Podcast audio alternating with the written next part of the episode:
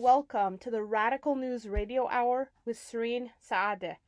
You're listening to WFNU LP St. Paul Frogtown Community Radio 94.1 FM. Thanks to Manny Mestis for that opening music. And just a reminder that you can find this show on Facebook. You can find me on Twitter at C Miriam. That's C M I R I A M. And you can listen to previously aired episodes of the Radical News Radio Hour on Spotify, Google Podcasts, amongst many other podcast sites.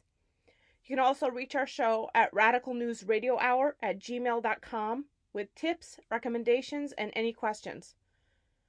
On today's episode, we'll be discussing the last minutes of the 2020 legislative special session that ended with all major legislation uncompleted, as well as the City of St. Paul's ban on conversion therapy. Just a reminder again, if you got any feedback on a story or a story tip, please email us. Again, that's the Radical News Radio Hour at gmail.com. We're going to begin today's show with the Minnesota State Legislature, which ended its 2020 special session sine die in the early hours of June 20. Legislators ended the 2020 regular session in May, having not been able to come to an agreement on major pieces of legislation, including a bonding bill and a tax bill, in part because of delays caused by COVID 19 on legislative operations. In the weeks before a special session and after the regular session um, ended, George Floyd was murdered, and, as we all know, and riots broke out in Minneapolis, St. Paul.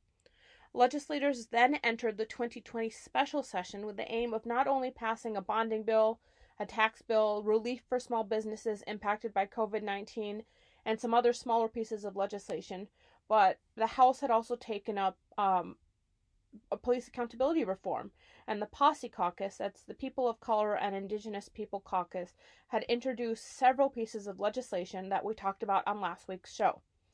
By the last minutes of session, however, on June 20, around 6:30 a.m., the Senate had ended sine die, which just means it officially ended and it wasn't coming back, forcing the House to also adjourn, with many of their special session legislative goals unmet and with very little of the police accountability reform introduced in the House ev- having almost never, uh, almost ever been heard in the Senate.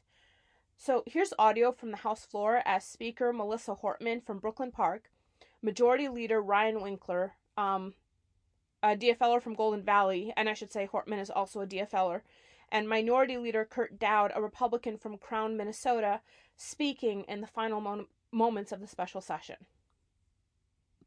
Messages from the Senate. Message from the Senate, Madam Speaker. This is to notify you that the Senate is about to adjourn the special session sine die. The message is signed Cal R. Ludeman, Secretary of the Senate. Motions and resolutions. There are copies of the non controversial motions at the House desk and online. If there is no objection, we will take action on these motions first. Hearing no objection, the motions prevail.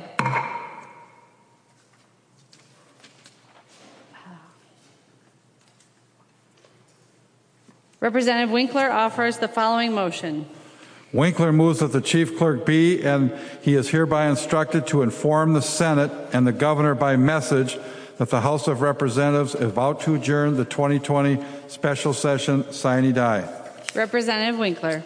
Madam Speaker, members, the Senate has adjourned sine die. There is no further business that the House can conduct on its own.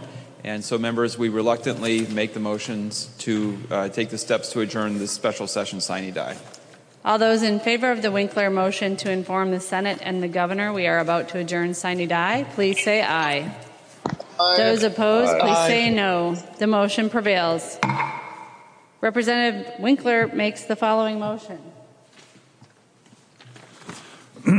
Winkler moves that the chief clerk be, and he is hereby authorized to correct and approve the Journal of the House for the 2020 special session for today, Friday, June 19th, 2020, and that he be authorized to include in the journal for today any subsequent proceedings. Representative Winkler. Uh, Madam Speaker, this is a essentially technical motion. I ask for your support. All those in favor of the Winkler motion to allow the chief clerk to correct the record, please say aye. Those opposed, please say no. The motion prevails. Representative Winkler. Uh, Madam Speaker, I move that the House do now adjourn sine die.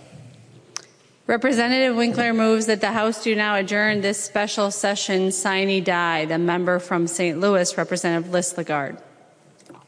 Thank you, Madam Speaker. Um, I stand before you extremely disappointed that we were not able to uh, fulfill the obligation that I felt that we should have been able to do, and that is to provide the necessary fundings to our communities. And I would ask that however we make this happen, that we come back in here and we do the work for the people. Because I gave my word. And my word was not fulfilled today. And that is very disturbing to me. Thank you.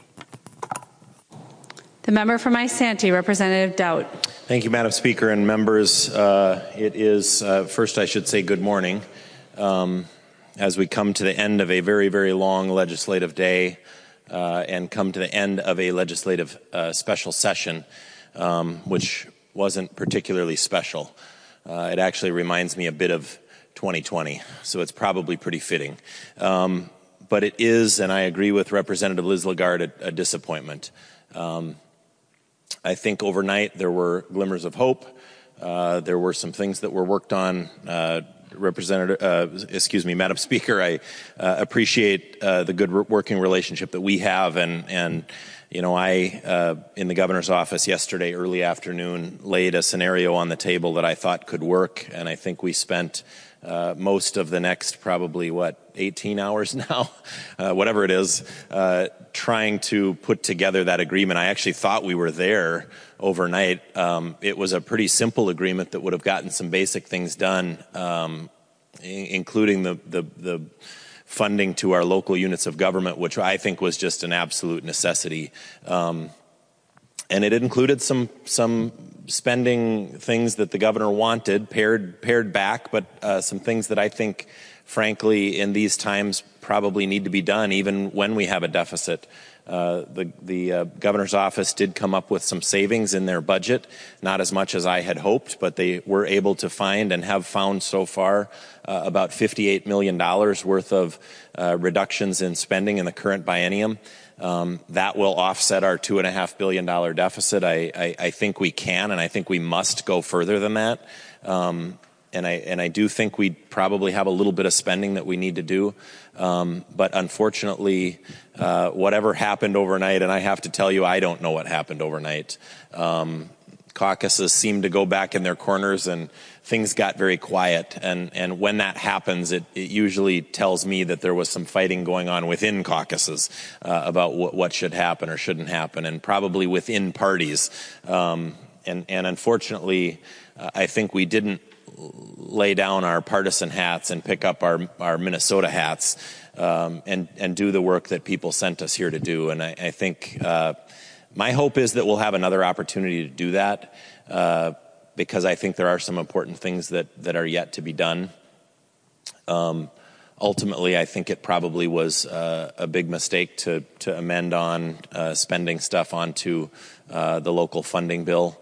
Um, maybe in hindsight, we'd not do that if we went back in time, but we, we don't get the, the, the pleasure of doing that.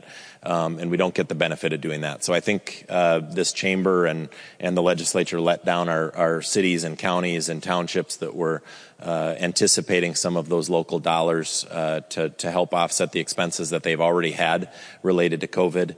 Um, the governor, uh, you know, I think as we are in our second year of a, of a new governor, and, and I worked, uh, you know, for the full eight years with the previous governor, um, and probably as closely as anybody did, and negotiated with him probably as much as anybody did.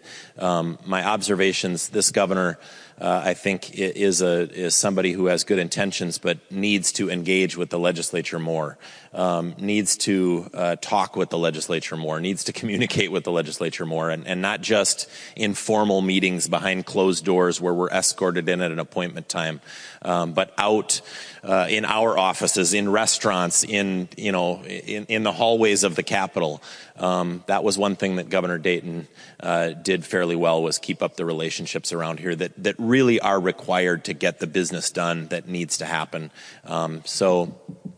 I had a good conversation with the governor about my concerns about the emergency powers. Um, uh, he made comments to the press uh, last night and, and, yesterday. I think that uh, he believes that there are legitimate concerns about the division of uh, or separation of powers. Um, uh, I do have uh, concerns about that. I think many of us do in here, uh, regardless of what party you're from, whether we talk about it or not. Um, I don't think the system we've been operating under with the unilateral power uh, for the last three months is healthy for this uh, for this institution. Um, and I think uh, I suggested some changes. I'm going to do what I said I was going to do, and I'm going to work on those changes over the next days and and week or weeks, um, and hopefully come up with a, a framework of something that can help us put everything else together. And, and that's the commitment that I'm going to make. I'm going to continue to work in a positive way. I did that, I believe, the last 24 hours. I'm going to continue to do that. Um, but we need to uh, do a better job together. Uh, and, and so I'm committed to doing that because we did let Minnesotans down. Um, and and uh, I think this uh, this is should be a learning uh, a learning uh, experience for all of us uh, because this cannot happen again. We we we failed to do uh, our most basic job, and, and it was teed up and ready to go all night long for the last you know 12 hours, and and nothing happened. Um, I don't. I'm not going to get into the blame game because I don't think it's helpful. Um, and I, I understand that what happens in these situations is people make a decision and that decision becomes is it do I gain more out of this by not doing something that would be good for Minnesota and blaming the other side because I gained something out of that politically and I hope to God that that didn't happen overnight. I don't know that it did or didn't. I sat here most of the night wondering where everybody was and why nobody was talking. Um, but we'll see how people act today when they talk to the press and whether everybody's pointing fingers. But um, everybody should be pointing the fingers at themselves. Uh, and and uh, if if we get a chance to do this again, we got to roll up our sleeves and do it differently. And my suggestion is that we work between now and three weeks from now when the governor's required to call us back again and we have a, we have all of these agreements worked out ahead of time um, and i know sometimes it takes a deadline and i think that's probably what the senate was trying to do was create a deadline um, but uh, this should be an example that that didn't work. Um, and, and so let's take the opportunity to work over the next week or, or a couple of weeks and, and hammer out these differences. We were pretty close on a lot of things. We still have a tax bill to do, a bonding bill to do, um, and we've got to get this, this COVID money uh, decided. So we've got a tall order that Minnesotans have elected us to do. Um, so let's not miss that opportunity and let's work together to get it done. So uh, thank you, and, and uh, I look forward to rolling up my sleeves to work with you to get it done. Majority Leader Winkler. Uh, Madam Speaker, members, uh, thank you, Representative Daudt, Representative Lislegard, for your comments. Uh, anger and frustration at the failure to accomplish uh, major progress on the main issues in front of us that Minnesotans need us to take action on is certainly warranted in this situation. We came in with a COVID crisis after a uh, end of the last regular session, and we continue to need to address that. We have seen the need uh, extremely starkly for significant accountability and reform of our criminal justice system. We have the need to rebuild in Minneapolis and St. Paul. We need to pass a bonding bill that will create jobs and provide opportunity and build communities and infrastructures all across the state. And uh, though it's not my favorite, I understand that a tax bill is probably necessary in order to do that as well. That is the way this place is supposed to work. Uh, it is unfortunate that uh, the Senate decided that one week was all we could muster in order to begin to address these issues because, quite frankly, they are much bigger than a week. Uh, our members and your members worked extremely hard to put together a robust package on uh, police accountability, uh, worked extremely hard to put together a rebuilding package. Uh, bonding negotiators have been working extremely hard to find a package that can work. And this uh, CARES Act funding has been a recurring effort to find a way to get that money out when it's been sitting in MMB for weeks and weeks. So the scale of work is much larger than we could possibly accomplish in one week. Uh, and so I hope that this creates a pause for us to go back, uh, reflect a little bit on the need to get the job done for the people of Minnesota, whether uh, they're paying attention to every aspect of what we do or not. We have a vital role to play if we step up and play it. And uh, Representative Daudt and everybody else who's continued to uh, bring forward ideas and proposals, there is no reason we can't get this done. There is no reason we can't make significant uh, improvements in the lives of the people of the state all over the state, regardless of background or uh, where you come from or what you look like. We can do those things. We have the capacity. We just need to have the time and dedication. And uh, I hope the failure of this one week to accomplish that larger purpose is a good reminder to us to bring our best selves to the negotiations ahead. Representative Winkler moves that the House adjourn this special session sine die. All those in favor, please say aye. Aye. Those opposed, please say no. The motion prevails and this special session is adjourned sine die. Thanks to the uptake for that audio clip. Another special session um, is expected, by the way, to be called later in the summer, and work is expected to happen prior to that special session to negotiate the terms of the legislation being voted on. Just a reminder that in Minnesota, the governor can call a special session, but the legislative bodies can end that session at their own will. For more information on the Minnesota State Legislature or how local pol- politics happen overall, feel free to reach out to this show and we'll try to answer them, um, answer your questions on air. You can email us at radicalnewsradiohour at gmail.com and just a reminder that you're listening to WFNU LP St. Paul Frogtown Community Radio 94.1 FM. Up next on today's program, we're discussing the City of St. Paul's ban on conversion therapy, an often traumatic and or physically painful method of attempting to change one's gender or sexual identity or force a change, I should say, of one's gender or sexual identity. It targets members of the LGBTQA uh, community, and um, prior to St. Paul's ban, it's been banned in Duluth and in Minneapolis.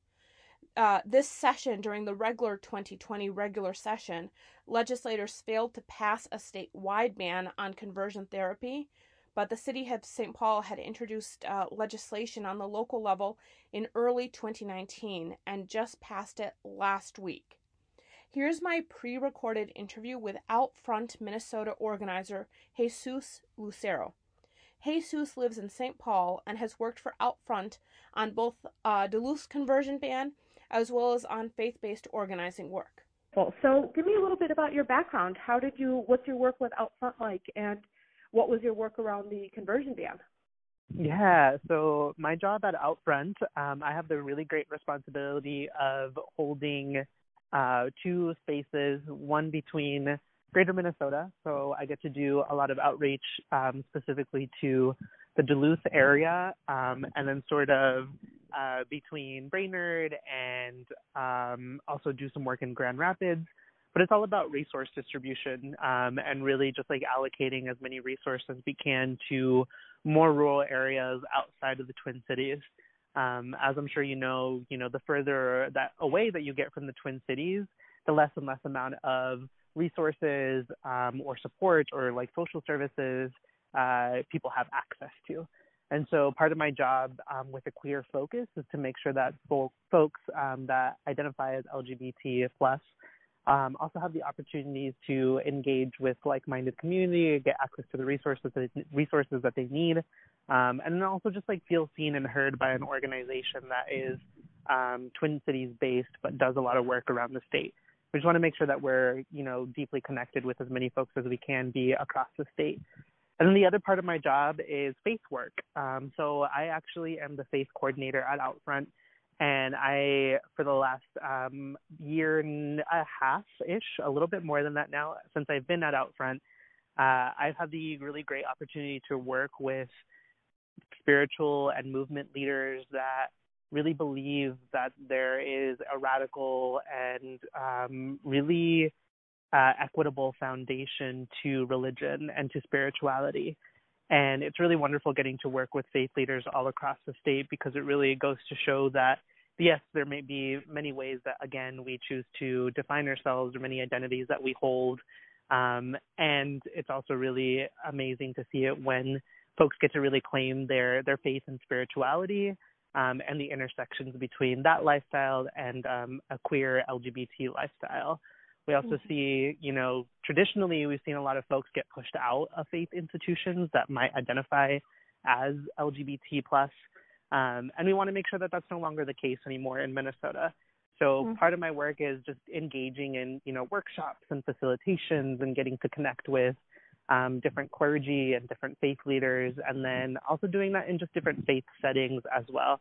So I've been everywhere from, um, gosh, a Universalist uh, uh, gathering, a town hall space, um, all the way to uh, a very staunchly Catholic, conservative, um, anti-LGBT um, educational space as well. Um, I've made it a point to, you know, if anybody invites me into their space, I am there. Um, if you are just willing to listen, I'm willing to talk. It's usually my approach to things at Outfront. I love that. And then, yeah, sorry. And then I, you, I know you had mentioned a little bit about um, conversion therapy work. So I just want to say that I had most of the conversion therapy stuff that I was involved in specifically at Outfront was um, up in Duluth. Um, so m- the bulk of my time this last year, pre December, was spent um, working with Duluth organizers, Duluth um, organizations, city councilors, the mayor, to really make sure that we uh, were able to lift up this ban on conversion therapy that about two weeks think it was about two or three weeks before we had passed it in Duluth. Um, it was passed in Minneapolis. And so part of my fight has been um, bringing along, uh, again, faith leaders and um, uh, spiritual leaders uh, into this conversation about uh, conversion therapy because we know conversion therapy is typically also perpetrated in faith institutions. Uh, we want to make sure that we're um, uh, dividing uh, we want to make sure that we're getting people from kind of both sides of that spectrum of folks that um, you know are in this faith space um, might have grown up thinking that or believing that LGBT lives um, were not important or were not something that people wanted to fight for, um, but have come around and have started to learn about what queer identities are, uh, and then also just like working with government officials to again pass the strongest piece of legislation that we can to make sure that we are protecting as many people as we can too. Wonderful. Um, I remember when the conversion ban passed in in Duluth and just how how big of a deal it was, especially for, mm-hmm. um, I mean, especially for just folk who who are really struggling and and I know as somebody from um myself being from a historically underrepresented background and being a kind of mm-hmm. member of a immigrant community, like the, the fear and challenges with conversion therapy within my own community, mm-hmm. um, mm-hmm. and just like that feeling of kind of relief that it's not an option anymore yeah. um, within those within those cities. Um, why does it matter that cities like Minneapolis, St. Paul, Duluth are taking it on, and I know that the legislature failed to pass legislation this year on conversion therapy. Um, mm-hmm. For maybe people who don't know, can you talk about what conversion therapy is, and then can you talk about why people are talking about legislation banning it? Yeah, absolutely. So, conversion therapy, um, at its most fundamental base, is truly the practice of trying to change someone's sexual orientation, gender identity, or gender representation uh, mostly by use of of um, unpracticed uh, or unlicensed um, uh, treatments. And so I think what we traditionally have in our minds, and I was a psych major, I was a psych kid um, in college. And so I remember sitting in general psychology class, you know, starting to learn about conversion therapy. And it was framed in this in this understanding that this is something that no longer happens. It doesn't happen to people because it's, you know, an outdated practice. We equate this practice to folks getting lobotomies. Um, conversion therapy was pretty rampant in the 60s um, and was this radical new approach to quote unquote fixing gay and lesbian people. And the practice that most um, most conversion therapists took was anywhere from you know electroshock therapy to ipecac treatment, um, mostly aversion therapy based work, and uh, you know of course therapy is sort of loosely defined in this case, um, which is absolutely uh, you know it, it angers me to like my fundamental core because I know um, getting being involved in sort of like the psychology field for for a while before I sort of found myself in this activism um, uh, organizer world. There, it's across the board you will find it um, in any uh, like the American Psychological Association, the American Medical Association, Children's Hospital Networks have all come out opposing the practice of conversion therapy um, and mo- like most of those happening before, um, or sorry, after the year, you know, 2010. Um, you can see a lot of statements coming out for uh, anti-conversion therapy um, medical practices. And the reason that I think um, people should care, and, and we get this question a lot, especially, um, and I, I'm, I, uh, I'm sad that we don't get a lot of these experiences this year, but last year we engaged in this very deep canvassing and deep petitioning, um, specifically at Pride events all over the state of Minnesota. And I remember uh, getting some folks signing a petition for me, and they were um, very confused about, you know, does this even still happen? Is this actually still, you know, uh, happening to people in the LGBT community? And people still asking, you know, or or uh, getting confused about what conversion therapy is. And um, wondering why a queer organization like Outfront is against um, uh, trans people getting their uh, preferred uh, treatments. Um, and that is not the case. You know, conversion therapy is obviously a very different thing, but we have to remind people and, and go in with, you know, prepared um, rhetoric around the very adverse psychological damages that folks um, take on when they when they um, execute conversion therapy as as their as their option, sort of like moving forward. Um, unfortunately, we continue to see um, statistics that project. I think it was um, uh, Williams Institute that projected that by the end of year 2019, that 700,000 um, young people under the age of 18 will undergo uh, conversion therapy in the in the United States that's a huge amount of people. That's a lot of people getting told that they shouldn't be who they are, that they shouldn't live the life that they want to live, that they aren't worth, you know, finding happiness and finding acceptance and joy. And for 700,000 people, um, whether that's, you know, projected above or, or you know, um, too small of a, an amount, that's still too many and it makes me really scared for um, the young people that have to experience the negativity that comes with you know not only finding your sexual identity or your gender identity and like truly discovering those things but um having somebody that you're supposed to be able to you know trust and confide in um telling you that you're wrong or that you're different and that you shouldn't be this way. Um there's there's a lot of damage that comes with that. And so at Outfront, we were um, pre-coronavirus, pre-COVID. We um, did host uh, with our anti-violence program a really fantastic, co- like small um, group therapy, uh, biweekly sessions with conversion therapy survivors. Um, and I think at max we would probably see about 15 participants, and I would say roughly uh, 50 to 60 percent of those folks that we would see biweekly um, were probably under the age of 30. Um, mm-hmm. And so that, you know, when we actively see the folks in our community that are getting conversion therapy uh, put on them or they've, you know, internalized um, homophobia or um, transphobia, and because it's, you know, the only thing that they hear out in the world, um, we don't want folks to turn to conversion therapy because, you know, again, statistics, facts, science has shown us that it's not a viable option for people that are actually looking to come to terms with, you know, their gender identity or sexual orientation. Um, and it's really imperative that, like, the legislation that we put out there, uh, first and foremost, calls to attention the, uh, the, you know, barbarity that comes behind conversion therapy. But then also, uh, we are quick to defend the type of good therapy that we definitely want to see out in the world we want to see young people being able to talk to health professionals and mental health professionals about their bodies and their minds and we want them to be able to for that to happen in a safe space.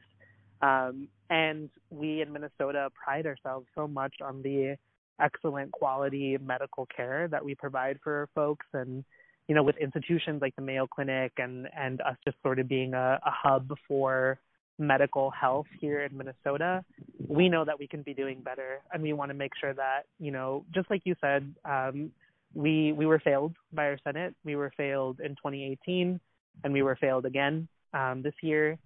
And uh, we know that there are absolutely important pieces of legislation that uh, our senators, you know, rightfully so, turned their attention to, especially after COVID, um, and especially after our, our liberation movement kicked off but we know that you know this is something that um, shouldn't be the the lives of of young queer people and the lives of queer people in general should never be an issue that's debated on um, and we should we deserve the right to you know a, a holistically healthy life that all people do uh, all people have access to or should have access to i should say mm-hmm.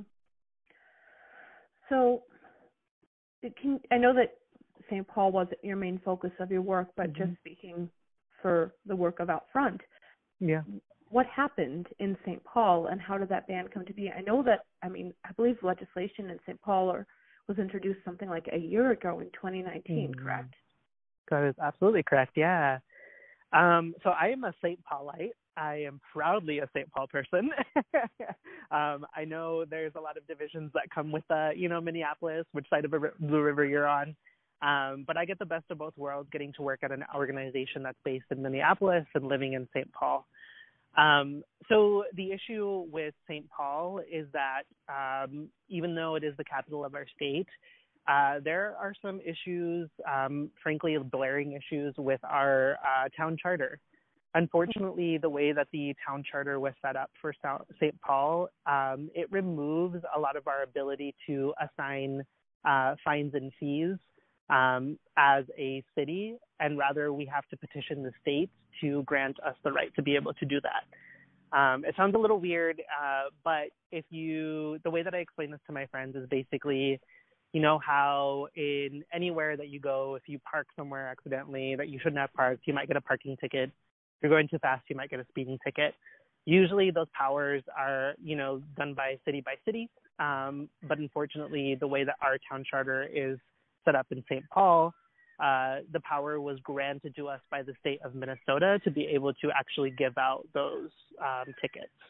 Mm-hmm. It's a little bit backwards. Um, and there was two other important pieces of legislation, and I'm so sorry I'm blanking on one of them, but I know the uh, the one that also sort of brought this issue to attention was our Earn Sick and Safe Time bill uh, that was proposed um, and done uh, an incredible amount of work by by Take Action.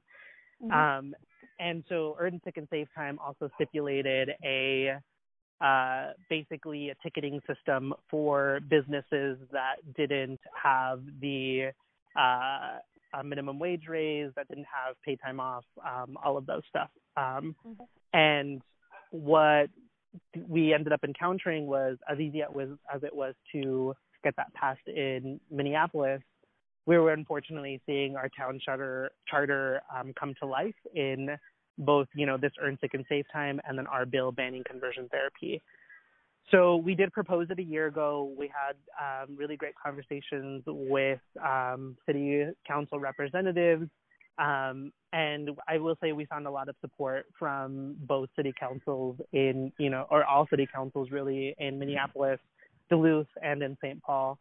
Um, and it was just this matter of, of bureaucracy, um, which I know is a really lame excuse, and I hate, absolutely hate it too. And I know this is the radical radio hour, um, I'm I'm very tired of bureaucratic systems that again, you know, don't work for all people.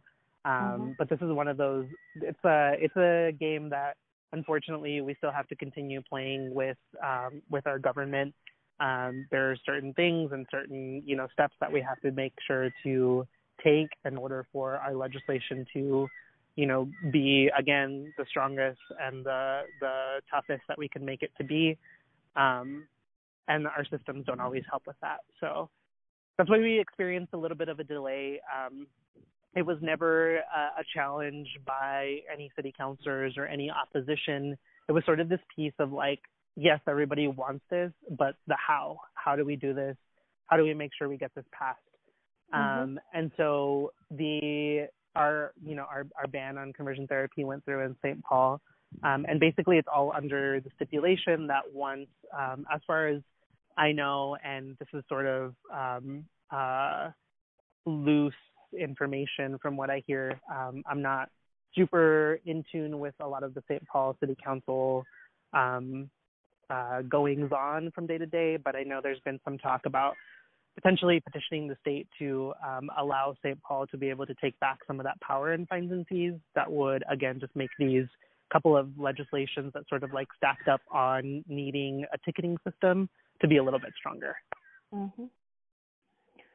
Wonderful. Um, thank you for all of that background. I think that's really important that we know how these things happen, and and I do think that it's really important we understand how things like city charters impact mm-hmm. our capacity to um, build equity in community. I mean, I know in Minneapolis they can't. You know, there's been commitments to defund policing there by city council mm. members, but the city charter is mm-hmm. stand, stands in the way of a lot of that a lot of that commitment. And so I think understanding how those things actually happen allows us to understand how to actually move through these processes. Mm-hmm. Um, what's next? Um, last question. What's next for yeah. the movement to um, ban conversion therapy in Minnesota?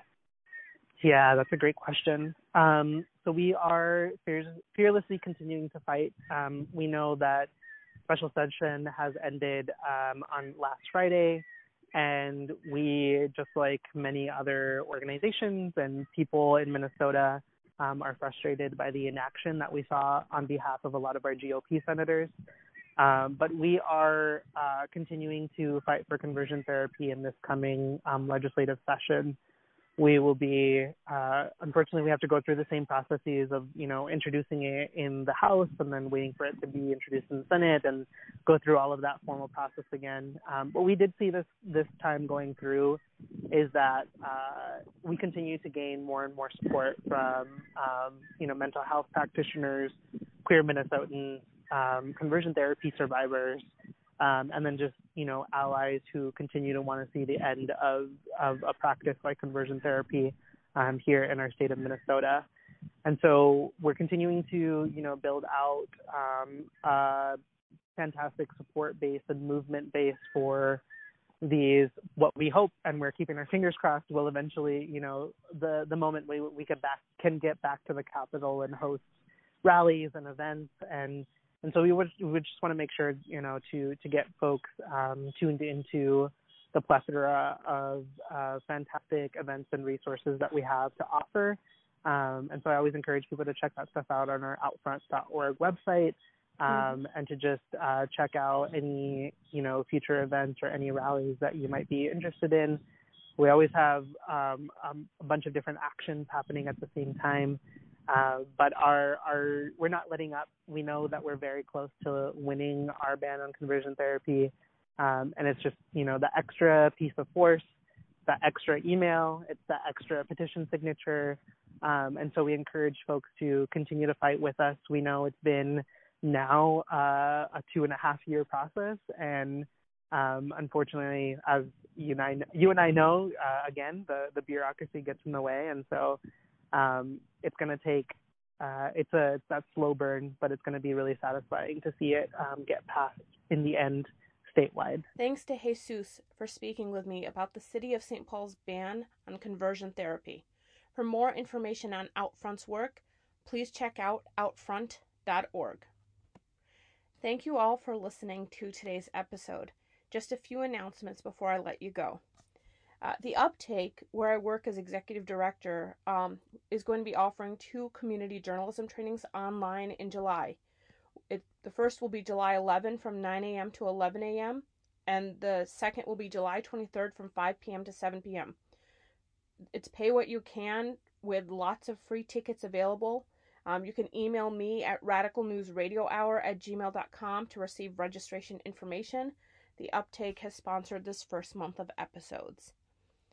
As for other community events, on June 28 at 11 a.m., Take Back Pride, Justice for George Floyd, George Floyd, Defend Black Trans Folks will be held at 400 Hennepin Avenue. The event is sponsored by Twin Cities Coalition for Justice for Jamar, Women Against Military Madness, Communities United Against Police Brutality, and over a dozen other community organizations.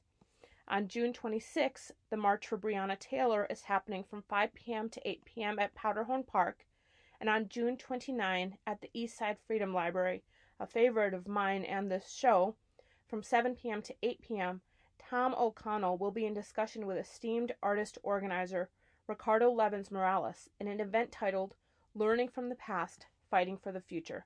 You can check out all of those events on Facebook, and you can always email the uptake, or I should say, the Radical News Radio Hour for the information about the uptakes trainings.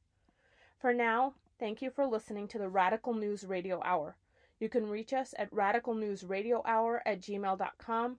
You can find us at journalismofcolor.com, and you can listen to all episodes of this show on Spotify, Google Podcasts, Pocket Casts, and several other pod, uh, podcast platforms. Thanks to Manny Mestas for this episode's opening and closing theme music. And for now, you're listening to WFNU LP St. Paul Frogtown Community Radio 94.1 FM.